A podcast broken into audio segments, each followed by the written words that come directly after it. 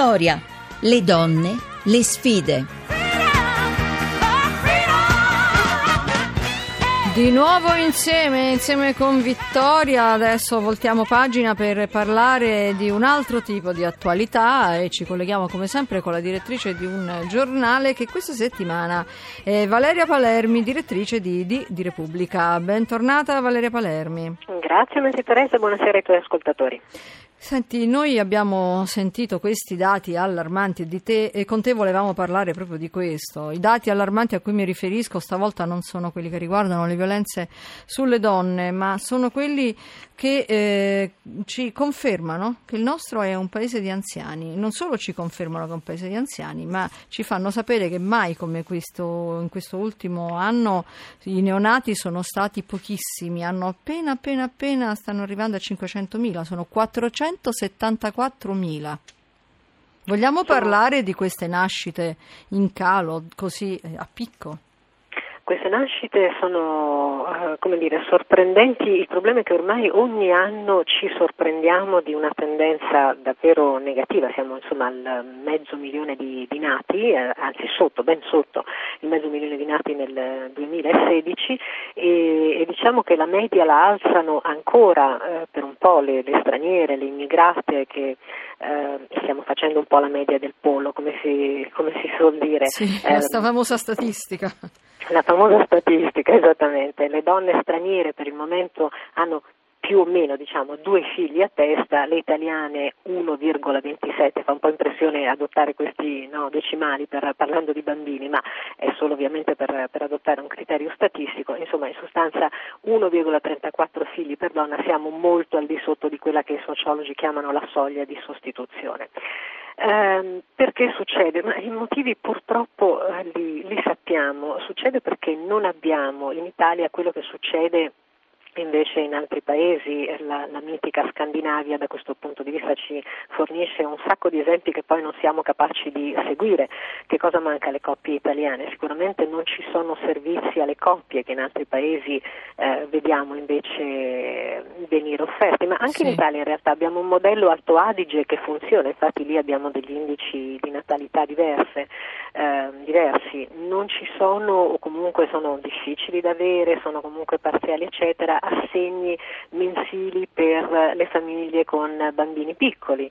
Eh, le aziende in Italia non sono particolarmente dire, amichevoli nei confronti della maternità. No? In Francia sappiamo delle creche aziendali, da noi sono una realtà davvero molto molto limitata, anche quello ehm, aiuterebbe. Più in generale io direi che eh, mancano delle politiche favorevoli alla riproduttività. È vero che sono costose, eh, bisogna però ragionare da un punto di vista politico e sociale sul fare degli investimenti a lungo termine. Questo richiede una società e anche una classe politica che sappia però pensare a lungo termine, che abbia visione. Se non ce l'abbiamo è anche colpa nostra, è, è colpa di tutti. Eh, secondo me quello che spiega un po' questi dati il fatto che in Italia oggi la maternità, anzi vorrei dire la geni- genitorialità, sì. eh, riguarda soltanto eh, la coppia. È un problema, come dire, è tutto delegato, ma così come anche l'accudimento degli anziani, eh, sono discorsi diversi ma hanno molti punti in comune, riguardano soltanto i singoli. Quindi il diventare genitori sembra che sia un problema solo della coppia. Sì, privato? Esattamente, a quel punto diventa davvero discriminante il potersi o non potersi permettere un figlio, perché un lusso eh, diventa davvero un lusso oggi un bambino, un peccato che sia così. è un questo... peccato e d'altra parte è anche il fatto stesso che eh, l'età media in cui si diventa madre è, è, arrivata a quasi 32 anni, come età media la dice lunga sul fatto che non si trova una eh, sicurezza economica o comunque sociale per poter accudire un bambino metterlo al mondo, no? Non c'è dubbio, oltretutto il fatto che ci si arrivi così tardi diminuisce mm. ovviamente le possibilità di avere un figlio, perché la, la, fertilità chiaramente sappiamo che addirittura dopo i 25 anni si, si abbassa, quindi arrivarci a quasi 32 eh, limita molto le chance per, per, per la donna e quindi ovviamente per la coppia di avere un bambino. Io insisterei anche comunque su un problema secondo me culturale che c'è, oltre a tutti quelli che abbiamo già eh, accennato rapidamente.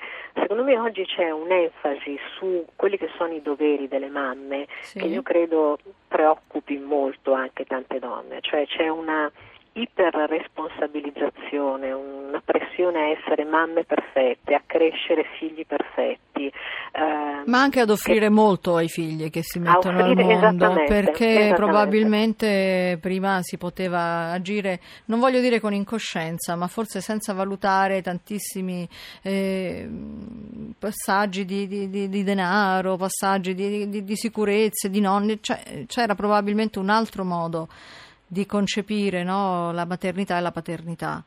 Assolutamente sì, eh, c'è uno studio di una sociologa israeliana che si chiama Orna Donaf che ha scritto un libro che traduco così un po' a braccio che mm, possiamo titolare Rimpiangere la maternità ed è mm. uno studio proprio sul fatto che molte donne, eh, ammettendo quello che resta un tabù, le hanno confessato di essersi pentite di essere diventate mamme perché erano, non erano pronte al carico estremo di lavoro, di, impegno che la maternità richiede.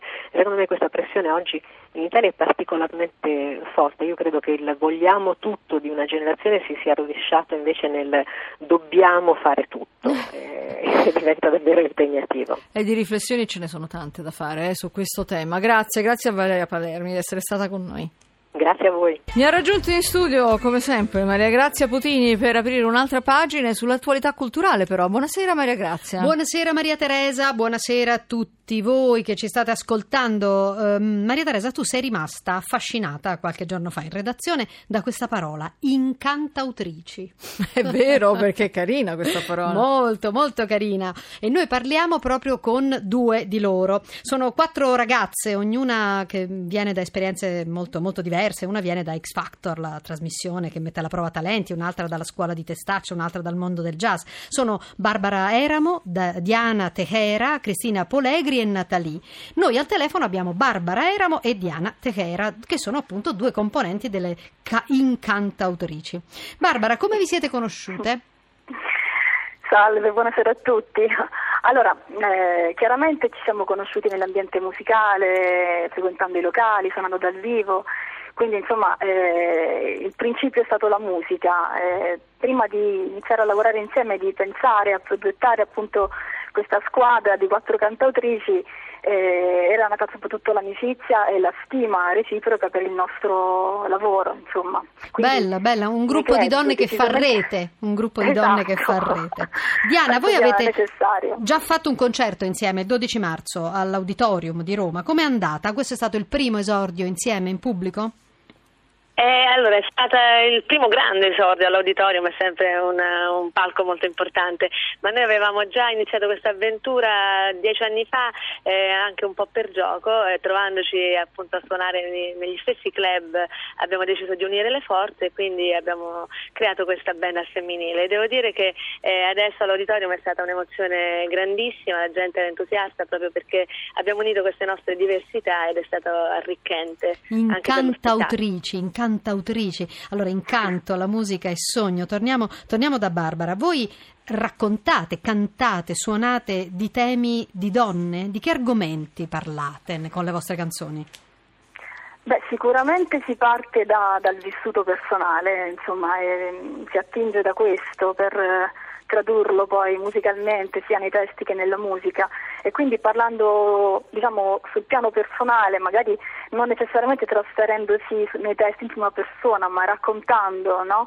eh, quello che accade alla fine si attraversano tante cose insomma è difficile eh, dire che qualcosa venga trascurato è chiaro che il mondo emozionale ed esperienziale è vasto per cui di materiale diciamo, da sviscerare ce n'è ancora immensamente tanto, però si parte sempre da, dai vissuti personali, dalle nostre osservazioni, eh, da ciò che sentiamo come mancanza, anche proprio rispetto al ruolo femminile. Molti dei nostri pezzi raccontano di storie femminili magari lette o ascoltate che raccontano anche cose abbastanza drammatiche, così come ci piace anche voglio dire, alleggerire, giocare, insomma, con...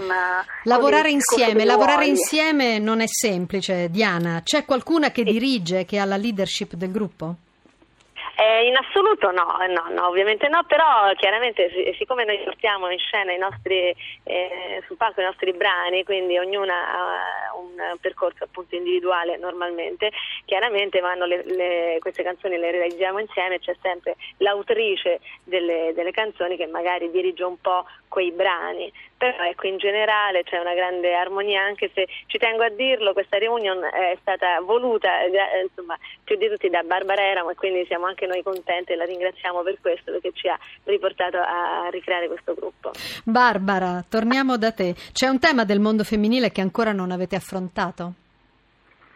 Ma penso di sì. Adesso francamente non mi viene in mente, però è, è- è troppo, è troppo vasto l'argomento, quindi sono sicura di sì. Adesso magari non ti so dire quale, però Ti suggerisco la sicura. gioia, va, perché questo 8 marzo di domani sarà, sarà difficile. Abbiamo parlato prima a lungo di tanti, Sì, di tanti problemi. È vero. Eh, Mm. e quindi Può proviamo. essere che sia il sentimento a volte più sottovalutato, specialmente quando si scrive. Non so perché nella scrittura è più facile riversare a volte i drammi o come dire le, le riflessioni un pochino più intense, più intime, che raccontare la gioia. È vero, si dovrebbe gioire forse un po' di più. Dove andrete in scena, Diana? Abbiamo pochi minuti. Anzi, Allora, pochi eh, suoneremo al Ballad a San Lorenzo a Roma il 15 aprile e quindi invitiamo tutti a venire perché appunto è bello quando si dà lo spazio alle donne anche appunto tutte insieme, nella musica non, non capita spesso. Grazie, grazie incantautrici. Maria Teresa.